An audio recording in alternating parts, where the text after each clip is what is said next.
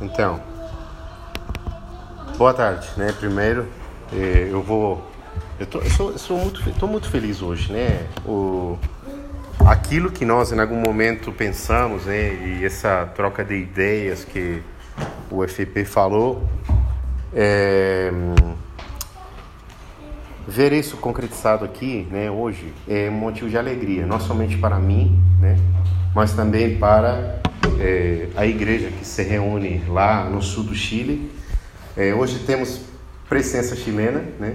Ah, hay unos chilenos aquí, así que y tenemos a personas de Perú y de Colombia, ¿verdad? Sí. Pero hoy día voy a predicar en portugués, ¿eh? respeto a la, a la iglesia local.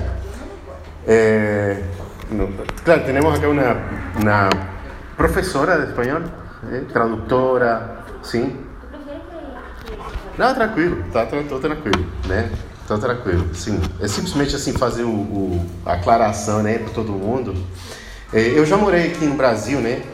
Eu fiquei por três anos, é, desde 2019 até 2021, na cidade de Belo Horizonte, né? Foi lá que, com a família, esposa, os meus dois filhos, é, servimos no ministério chamado de Labri, tá? Que é, é um ministério que mexe com questões de cultura, é, filosofia e tal, né? Então, foi por aí, né, que a gente foi conhecendo, é, o, com o FP, nós temos amigos em comum é, há muitos anos já, e é, Deus tem me permitido servir a igreja, tanto lá no Chile quanto aqui no Brasil e em outros lugares também do mundo. Então, sou muito grato com Deus de ver vocês aqui hoje, né, acompanhando essa igreja é, e a igreja, né, a igreja do Senhor, o corpo de Cristo no mundo todo.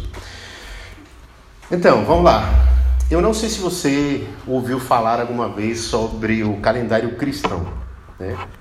É, aqui nós temos uma imagem, né, que é, se você vai nas redes sociais da igreja local, é, você vai perceber que a gente está em um tempo ou em uma estação do calendário cristão, tá? Agora, esse calendário cristão é uma ferramenta pedagógica que os cristãos da igreja primitiva usaram para marcar o tempo fora do tempo, né? Que era principalmente uma ideia de ver aquele tempo cósmico, né? Que é o tempo de Deus e como o nosso tempo presente aqui na Terra faz parte de uma história que é muito maior que nós, que é a história de Deus. Então o calendário cristão é isso, tá? E dentro do calendário cristão, o calendário cristão né, tenta transmitir alguns é, ritmos de vida, tá? Que são diferentes aos ritmos de vida de nosso mundo. Então, é, esses ritmos do calendário cristão estão mediados por estações, tá? Para vocês entenderem, se nunca ouviram falar do calendário cristão. E, é, mas eu acho que vocês já ouviram falar de algumas estações, como por exemplo Natal, Epifania, Pentecostes, Páscoa e o Advento, né? Que é o tempo que o calendário cristão está é, nesse tempo, né? Pouco antes de, de Natal. Essas estações né, nos ensinam a preparar, por um lado, é, a esperar, agir, em outro momento ficar só, em outro momento estar junto com a igreja, em outro momento pode ser a renunciar a alguma coisa e logo depois se abrir para receber. Né? Essa, essa que é a ideia do calendário cristão e ele sempre vai nos chamar para perto de Deus. Tá? A ideia do calendário é essa e nesse calendário, o advento é um tempo de espera. O advento é um tempo de espera, mas não é qualquer espera. E é isso que é, nós estamos iniciando na igreja local, né? tanto aqui como no Chile. Eu não sei se em Fortaleza também, né? É lá, toda igreja local está nesse tempo de é, o advento. Então, a estação do advento ela é formada por quatro semanas antes de Natal, né, que antecedem o Natal. E é uma época de espera e antecipação. Esse que é o, tipo, se nós podemos definir o que é o, o, o Advento, tá? Agora, dentro do Advento, a ideia é mudar os nossos ritmos, né, as nossas rotinas, no sentido de que existe um calendário né, que a gente vê todos os dias. E esse calendário está nos convidando já né, para o Natal, mas de uma maneira diferente. Né? Já coloca uma oferta para você comprar, né, adiantar as compras de Natal. E esse outro calendário, né, que é um calendário que as pessoas conhecem, né, todo, todo ano é a mesma coisa. Né? Acabou, é, no caso do, do, do Chile, a gente sempre fala que acaba a comemoração do é, aniversário do Chile, né, da independência do Chile. Já aparece é, publicidade de Halloween, que é comemorado lá no Chile, é muito comum a celebração do Halloween. E acaba Halloween e já começa Natal, né? Então nós temos aí um ritmo de vida que é o ritmo do nosso mundo que nos ensina a principalmente consumir, né? E que você consumindo, você vai fazer parte da sociedade. Agora, a estação do Advento, é, a ideia é mudar os nossos ritmos para que nós possamos viver na expectativa das promessas de Deus ao seu povo. Né? E é isso o que nos reúne hoje.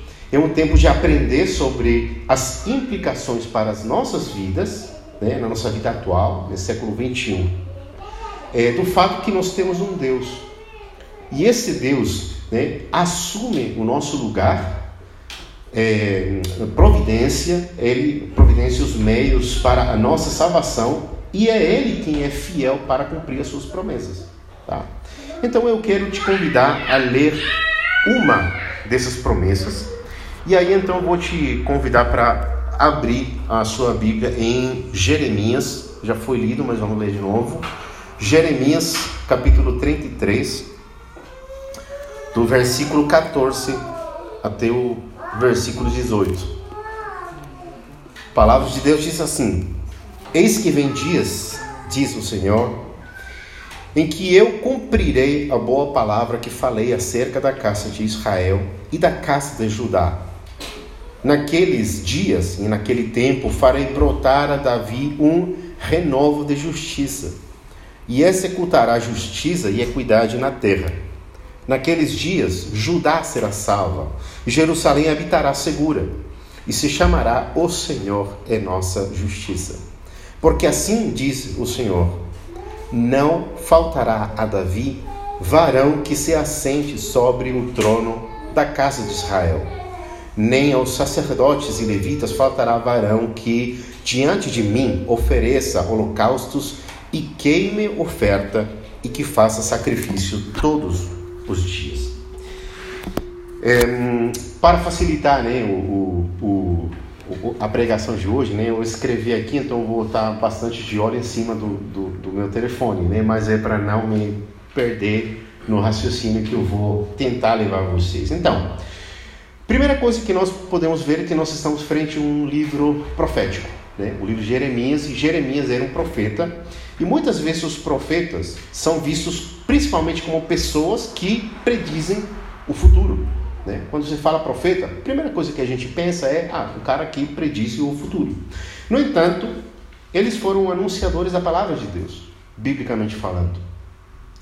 E essa palavra de Deus era geralmente em contra da idolatria, contra a apostasia, e eles foram usados por Deus também para confrontar o pecado do seu povo. Né? Eram as principais é, tarefas que um profeta tinha. Dentro do gênero profético, nós podemos distinguir palavras proféticas incondicionais e unilaterais, isso é importante né, para vocês remarcar, e é, versus as palavras proféticas condicionadas. Né, nós temos esses, esses dois tipos de profecia. E, como disse a definição, né, são condicionadas às reações que geravam né, nos ouvintes, nas pessoas que estavam ouvindo. Né? Então tinha, por um lado, as palavras proféticas que eram é, incondicionais e, por outro lado, aquelas que eram condicionadas segundo a resposta do povo de Deus. Aí, aquelas palavras proféticas incondicionais são aquelas promessas de Deus relacionadas principalmente com Abraão, Isaac e Jacó, né? Davi, no caso aqui que nós lemos, ao que Deus, é, aquelas coisas que Deus sempre fala, farei de novo, Né? Quando Deus fala assim, eu farei de novo, é um desses tipos de palavra profética incondicional. E é, o que é interessante desse tipo de promessa profética, né, que não tem a ver com as palavras proféticas condicionadas, que são outras, nas incondicionais, nada dessas promessas de Deus, absolutamente nada, depende dos homens. São palavras de Deus, tá? Deus simplesmente faria essas promessas se tornarem realidade. Acabou. E no caso que nós estamos lendo aqui, faz parte desse tipo de promessas. As promessas incondicionais, as profecias incondicionais de Deus, aonde as pessoas, né, o, povo de Deus, não pode fazer nada para mudar, porque Deus certamente fará. Né? E isso é muito interessante. Agora, o capítulo 33 é o último capítulo de um conjunto de capítulos que vai de 30 a 33, no caso de Jeremias, e é conhecido esses três capítulos como o livro da consolação. Tá? O livro da consolação. São três capítulos que estão cheios de esperança. Né? E esperança que prometem redenção e restauração para Israel e Judá. Né? Nós conseguimos ler direito aí. Então aqui nós precisamos compreender por que Jeremias fala de consolação. Né? Será que antes teve condenação ou advertência? Né? Para ele logo depois falar de consolação? Na verdade que sim. Né? Nos, nesses capítulos aí, né? É, que vão desde o capítulo 1 até o capítulo 25, são uma longa série de profecias de Jeremias contra Judá e contra Jerusalém. Né? Durante o período de quatro reis, Josias, Joaquim, Joaquim e Setaquias, são os reis que estavam nesse tempo quando o profeta Jeremias apareceu. Então esses capítulos aí acontecem enquanto os babilônios sitiaram a cidade de Jerusalém então a situação política não era melhor. E há é, motivos suficientes então para acreditar que esses, essas pessoas, né, os babilônios, poderiam esmagar a cidade e claramente as pessoas que moravam na cidade. Né? Nesse tempo, a, o, o, o, assunto político se resolvia matando os outros. Né? Não, não tinha muito espaço para, para conversar e tentar chegar a um acordo. Não, chegava um povo superior, um exército que era maior, matava, acabava, pronto. Né? A ideia era isso. Então Jeremias, nesse contexto, Jeremias está oferecendo esperança e até mesmo segurança, o que parece absurdo no momento que ele está profetizando. No entanto, nesses três capítulos né, que eu estou falando aqui, um, eh, do 30 a 33, Jeremias oferece esperança, não como eu falei, né? E o que é interessante é que Deus usa o profeta nesse momento para lançar uma luz, para lançar uma luz brilhante, né? De fato era brilhante, meio dessa escuridão que eles, tinham, uma luz brilhante através da escuridão das profecias anteriores de Jeremias. Tem um momento em que Jeremias não quer continuar profetizando. Né? Ele fala assim, eu não consigo profetizar isso não. Né? Era muito difícil as palavras que Deus estava colocando na boca dele. Né? Então, nesse momento, aparecem essas outras profecias que são profecias do cumprimento de uma promessa que Deus fez. Né? E até, eu acho que até o próprio Jeremias deu um, um respiro, né? Assim, pô, acabou né, o, o, de falar tanta coisa contra, e agora então vai vir a palavra de Deus é, para consolar, né? Por isso que são chamados o livro da consolação. Ainda no contexto, né, o capítulo 33 é composto de duas sessões principais, né, duas partes. A primeira parte, que vai do versículo 1 até o versículo 13 do capítulo 33. E aí, Jeremias transmite uma série de promessas de Deus. Provavelmente você já ouviu mais de alguma. Né? Primeira que está aqui: clame a mim e eu te responderei. Isso está aí no verso 3. Uma outra promessa que está aí é o Senhor ferirá os caldeus e devolverá o, eh, o cativeiro de Judá e o cativeiro de Israel e os edificará como no princípio. Versículos 5 a 7. Uma outra que está aqui é: Deus os purificará de toda a sua iniquidade. Né? Versículo 9, eh, 8. Uma outra promessa que está nesse trecho: Esta cidade será o meu nome de alegria, louvor e glória diante de todas as nações da terra. Versículo 9. Tem uma outra aqui, no versículo 10, a primeira parte, que diz assim: Onde agora só há devastação, novamente se ouvirá, disse logo depois, nesse lugar, voz de júbilo, né? e voz de alegria, voz do noivo e voz da noiva. Olha, então, estava um momento crítico, mesmo assim, Jeremias começa com essas profecias de esperança, profecias que eram realmente de consolação para o momento que eles estavam vivendo. Tem algumas outras aqui, né? por exemplo, no versículo 11: Pois trarei de volta o cativeiro da terra como antes. E uma outra que está aí também no versículo 12: Haverá ainda nesse lugar deserto, sem homens nem animais, e em todas as cidades moradas de pastores que fazem repousar os seus rebanhos. Então, dentro de um espaço de destruição, dentro de um lugar que não poderia gerar uma coisa boa, Jeremias vem e fala assim: Deus disse o seguinte: nesse mesmo lugar acontecerá uma coisa boa, né? E é esse o contexto onde está o nosso texto que nós vimos agora começando essa pregação. Então, como essa sessão aí começa com a declaração, né? Vá comigo lá no 30 e 33, né? Disse assim, é, no versículo 14, né? Que foi no, o, o, o que nós começamos lendo, né? Disse assim: Eis que vem dias, diz o Senhor. Essa declaração, né? É uma declaração que conecta com o restante do texto, principalmente com o início do capítulo 33. Então quero que você me acompanhe aí no capítulo 33, versículo 1, tá? E disse assim: Veio a palavra do Senhor a Jeremias segunda vez, estando ele ainda preso no pátio da guarda, dizendo, e aí começa a profecia. Mas olha aqui, ele fala assim: a palavra do Senhor veio a Jeremias pela segunda vez. O que nós podemos pensar? Que teve uma primeira vez. Né? Se é a segunda vez que veio a palavra do Senhor, então deveria ter uma primeira vez. E isso está aí no 32. Vai comigo lá no 32.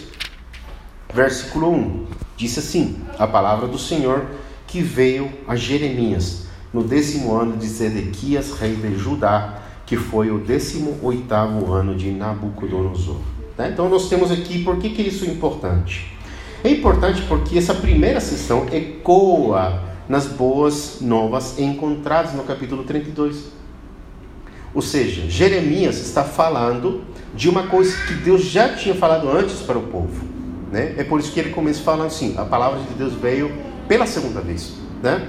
Então eu quero que é, você me acompanhe aí é, nos versículos 6 a 12 do capítulo 32 Disse Jeremias, eu estou lendo aqui no 32, versículo 6 para frente. Disse Jeremias: A palavra do Senhor veio a mim, dizendo: Eis que Hananel, filho do meu tio Salum, vem a ti dizendo: Compra-me minha fazenda que está em Anatote, porque teu é o direito de comprá-la.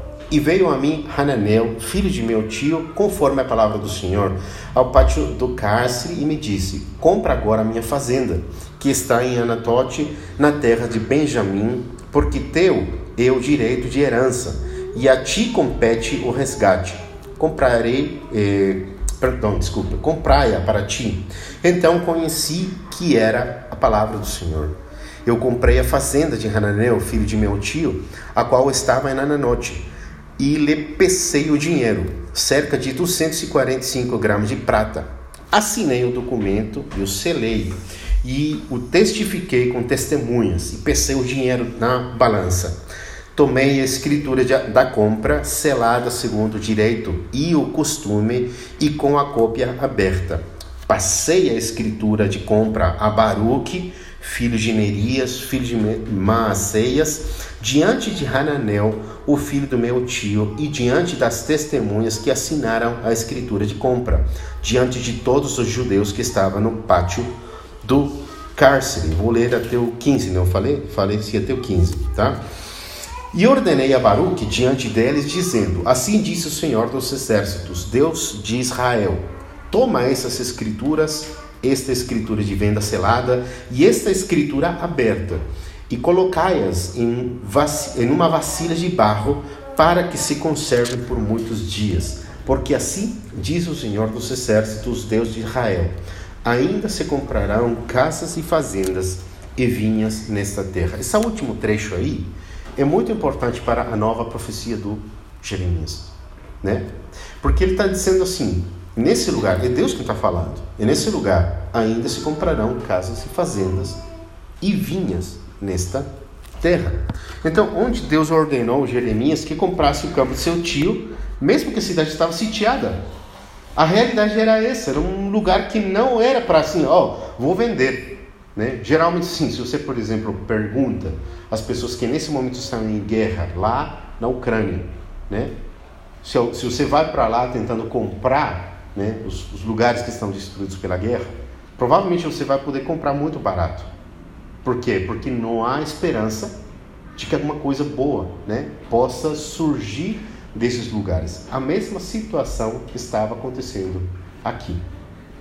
Essa era a realidade e o lugar onde Jeremias começou a profetizar. Então é muito interessante, por quê? Porque ecoam essas palavras nesse trecho e também uma garantia que aparece aí, né, nos versículos 26 e 44, que não vamos ler agora, mas para que vocês logo depois possam ler, né, do capítulo 32. E é, o Senhor, né, falando que foi Ele que trouxe a devastação a Judá, Deus declara isso para o seu povo, fui eu quem permiti, né? Aí então nós podemos ver que ele também, assim como ele deixou, permitiu essa destruição, no capítulo 32, versículo 42, Deus fala o seguinte: Ele trará sobre todos o bem que eu prometi. Então, olha, Deus permite a destruição daquele lugar. E claramente, se nós lemos todo o livro de Jeremias, vamos nos encontrar com a realidade daquelas promessas que eram condicionadas à, reação do povo. Mas nesse momento, né, do, do, do capítulo 33 para frente, são esse outro tipo de promessas de Deus, que são aquelas promessas, aquelas profecias que ele fará sem importar qual que é a reação do povo dele. São promessas que ele já fez antes, que fez em outro momento da história. Foi um pacto que ele fez dentro do seu povo, com alguém do seu povo. E aí, então, dos versículos 14 a 26, que é onde está o trecho que nós lemos inicialmente, tem uma dessas palavras proféticas incondicionais que eu estou falando aqui e que foi feita principalmente a Davi.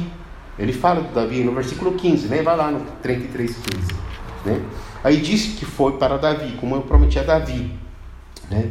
Então vamos mergulhar um pouquinho mais a fundo nisso, né? porque vai nos ajudar para resolver o texto todo. Olha aqui no versículo 14, né? do capítulo 33. Eis que vem dias, disse o Senhor, em que cumprirei a palavra boa que falei à casa de Israel e à casa de Judá. Olha aí na, na sua Bíblia, né? Cumprirei a palavra boa que falei. É Deus quem está falando. Cumprirei a palavra boa que falei. Essa promessa é para todo o povo de Deus. Ele está falando para Judá e Israel, né? que era um povo que estava dividido. Né? Ele está falando para os, os dois lugares. Né? Então, com isso, já Deus está sugerindo, já está sugerindo um futuro reino unificado. Coisa que parecia impossível. De fato, o problema do, do povo de Deus ser invadido era porque ele estava dividido. Né? Então, aqui Deus já está antecipando a possibilidade de um reino unificado. E é Deus quem fez a promessa. E Deus então vai cumprir. Essa era a lógica dentro do povo de Deus. Mas qual é essa promessa? Né? Essa pergunta é necessária fazer no texto. Qual é essa promessa que Deus falou para Davi?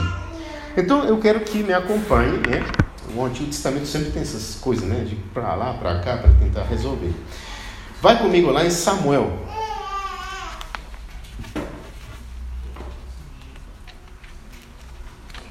Segundo Samuel, tá? Segundo livro de Samuel.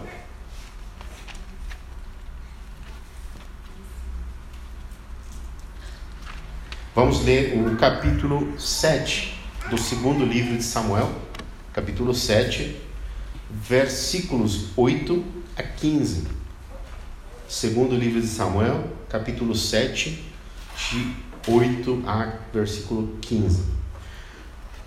Agora, pois, dirás assim ao meu servo Davi. Né? Esse aqui é Natan, é o profeta Natan falando para Davi. Assim diz o Senhor dos exércitos eu te tomei do redil, detrás das ovelhas, para que fosses príncipe sobre o meu povo, sobre Israel. Tenho estado contigo em tudo quanto empreendeste, e diante de ti destruí todos os teus inimigos, e te, e te dei um nome grande, como o nome dos grandes que há na terra. Também fixarei lugar para o meu povo de Israel e o plantarei ali para que habite seu lugar e nunca mais seja removido. Nem os iníquos o, o, eh, o afligem mais como no princípio. Desde o dia em que, eh, em que pus juízes sobre meu povo de Israel, e a ti darei descanso de todos os teus inimigos. Também o Senhor te faz saber que ele te edificará uma casa. Quando se cumprirem os teus dias, e dormires com os teus pais, eu levantarei depois de ti e da tua linhagem, é, desculpa, eu levantarei depois de ti um da tua linhagem que procederá de tuas entranhas e afirmarei teu reino. Ele edificará casa em meu nome e eu afirmarei para sempre o trono do seu reino. Eu lhe serei por pai e ele me será para mim por filho e se ele fizer o que é mal, eu o castigarei com vara de homens e com açoites dos filhos dos homens. Porém, minha misericórdia não se apartará dele, como a apartei de Saul que tirei diante de ti. Então, esse, essa é a promessa que Jeremias está falando. É uma promessa que Deus fez para Davi de que de Davi viria, né? logo depois, em algum momento da história, esse filho dele, um descendente dele. Para quê? Para fazer a obra que Deus queria que ele fizesse. Então, no meio de todas as profecias contra Israel e Judá, Deus usa o profeta Jeremias para lembrar que ele fez uma promessa. Deus fez uma promessa que não depende do desempenho do povo. Não depende deles. Ele restaurará o trono e o sacerdócio fiel. Olha aqui o texto, ele fala de um rei e dos levitas. Ele está falando de dois tipos de funções que tinham no povo de Israel: reis e sacerdotes. Né? E o que Deus está dizendo através de Jeremias é que, como ele vai cumprir a sua palavra, que ele prometeu, mesmo no meio da destruição e do que aparentemente não é bom, Deus tem sempre a última palavra. Amém. É Ele quem falou. Portanto, Ele vai cumprir o que Ele disse. Mas voltemos um pouquinho aí nos versículos 15 e 16 do capítulo 33. Aquela palavra traduzida aí como renovo de justiça, né? a palavra justiça, sedek, em hebraico, é usado também para falar de legítimo. Tá? A palavra sedek não somente é justiça, também pode ser traduzido como legítimo. Né? E então o texto, né, e de fato, uma tradução é, para assim, conseguir logo encaixar com o que aparece depois, porque parece, ou aparentemente, né, parece que duas vezes diz a palavra justiça Mas quando nós lemos aqui como legítimo, então vamos falar assim: renovo legítimo. Por quê? Porque muitos reis tinham tomado o lugar que não pertencia para eles. Ser parte, né? Ser reis de, de Israel e Judá. O reino dividido, né? Era um só povo, tinha dois reis. Né? Então, como assim? É ilegítimo. Essa é um pouco a ideia aqui. Então, um descendente legítimo. E esse descendente de Davi, que por direito, né, por direito, era o descendente, esse renovo fará juízo e justiça. Né? Não pode ser outro. Tem que ser aquele que é descendente legítimo de Davi. E é muito interessante porque para um rei, né, é, fazer justiça, ele primeiro precisa ser legítimo. Se ele é um rei ilegítimo, como que ele vai praticar justiça? É impossível. Né? Então, olha aqui o raciocínio de, de, obrigado, é, de Jeremias. Né? Primeiro será o rei legítimo, descendente de Davi. E esse que tem toda a autoridade para ser o rei, ele vai praticar a justiça no meio do meu povo. Né? Ele não pode ser injusto, pelo contrário, ele vai ser justo, porque é o rei legítimo. Então a imagem que coloca Jeremias é muito potente. Por quê? De uma grande árvore derrubada, né? uma, uma árvore que foi cortada, Deus levantará um renovo. Deus vai levantar um renovo. E como esse renovo é legítimo, então o único que pode realmente executar o juízo, a justiça, a retidão e cumprir as, as expectativas da realeza israelita era esse descendente. Nenhum outro poderia tomar esse lugar, tá? Porque Deus estabeleceu isso. Né? Ele tinha feito a promessa e então ele tinha que entregar os recursos para cumprir com essa promessa. Então, nesse momento, quando surgir aquele descendente, será um momento que o povo, Judá e Jerusalém, olha que ele coloca os dois juntos, né? Habitarão seguros. Versículo 16. O profeta diz também que só nesse momento, nesse renovo, Jerusalém será o que Deus pretendia que a cidade santa fosse, desde o início. Uma cidade conhecida por sua justiça. Uma cidade onde não há injustiças. Era uma cidade segura. De fato, era o nome dela, a cidade da paz, a cidade do Shalom, que seria a palavra especificamente em hebraico. Mas não somente fala de um rei, olha aqui no verso 18, no versículo 18, fala também de sacerdotes. E não qualquer um. Olha aqui comigo. Aí disse que será os levitas, né? Ele está falando do sacerdócio, mas esse sacerdote será um que oferecerá holocausto e sacrifício diante de Deus todos os dias. Então estamos falando de um sacrifício permanente, né? Não era um sacrifício como era comum dentro do templo. É um, é um tipo de sacrifício permanente. Simplesmente então não pode ser qualquer um. Não pode ser qualquer uma, qualquer pessoa, não pode ser qualquer homem. Né? Primeiro, tinha que ser descendente de Davi. E segundo, tem que ser alguém que possa entrar na presença de Deus.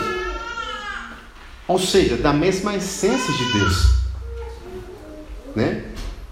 Sempre, quando, eu era criança, eu sempre pensava como que nós vamos fazer para conhecer os mistérios do Sol, né?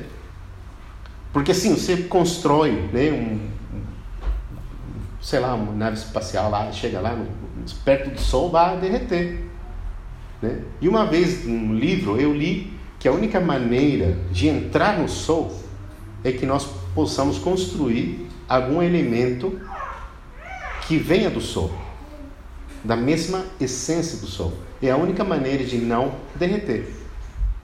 É isso que o profeta está dizendo. tem que estar diante da presença de Deus. Né? Então, se é legítimo, primeiro, e segundo, da mesma essência de Deus, então aí é que tem sentido a profecia de Samuel. Será meu filho, disse Deus. É meu filho quem vai cumprir com essas expectativas que eu prometi. Não pode ser outro. Então, hoje é o primeiro domingo do Advento. Hoje, né? No calendário cristão, é a declaração da primeira luz acesa, logo depois de um tempo de escuridão. Igual que acontecia com o povo de Israel no momento que Jeremias estava profetizando. É isso que o profeta disse para ajudar Jerusalém. Depois das trevas vem a luz. E o profeta é usado por Deus para revelar que ele estava prestes para cumprir suas promessas de dias melhores para o povo. A espera acabou. O povo estava esperando esse momento há séculos. E Deus está aqui prometendo que esse tempo de espera acabou. No trecho que nós lemos no início, o renovo virá.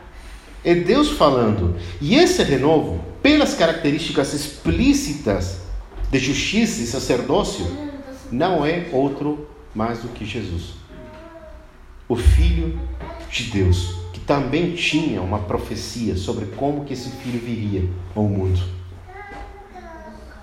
Agora, o próprio Deus encarnado, né?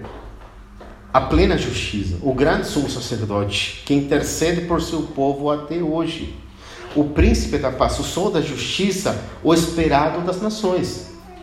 Esse é o Filho de Deus. Nós cantamos aqui sobre esse Filho de Deus. Então, meus irmãos, essa mensagem é para nós também hoje. Não é somente para aquele povo que estava na esperança da vinda do Messias, da vinda daquele que faria acontecer as profecias de Deus. E esse oráculo de salvação que nós lemos aqui, do profeta Jeremias, nos mostra três coisas para nós hoje. Primeiro, a certeza de que a promessa de Deus foi cumprida. Cristo é aquele rei justo que o profeta falou.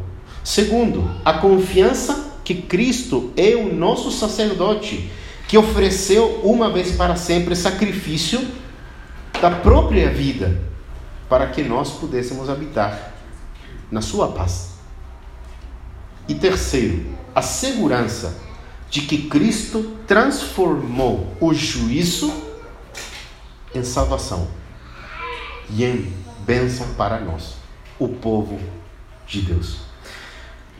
Queridos irmãos, afastar-se das profecias do Antigo Testamento equivale a flutuar no ar. Não há raízes, não há história. É por isso que é importante lembrar, e o calendário cristão traz isso para a gente uma lembrança permanente das promessas de Deus. Precisamos, nós como povo, estar ligados as promessas feitas ao, povo de Deus, né, o Israel no passado, para uma coisa hoje: evitar que o povo de Deus seja enganado por falsos profetas. Isso continua até hoje.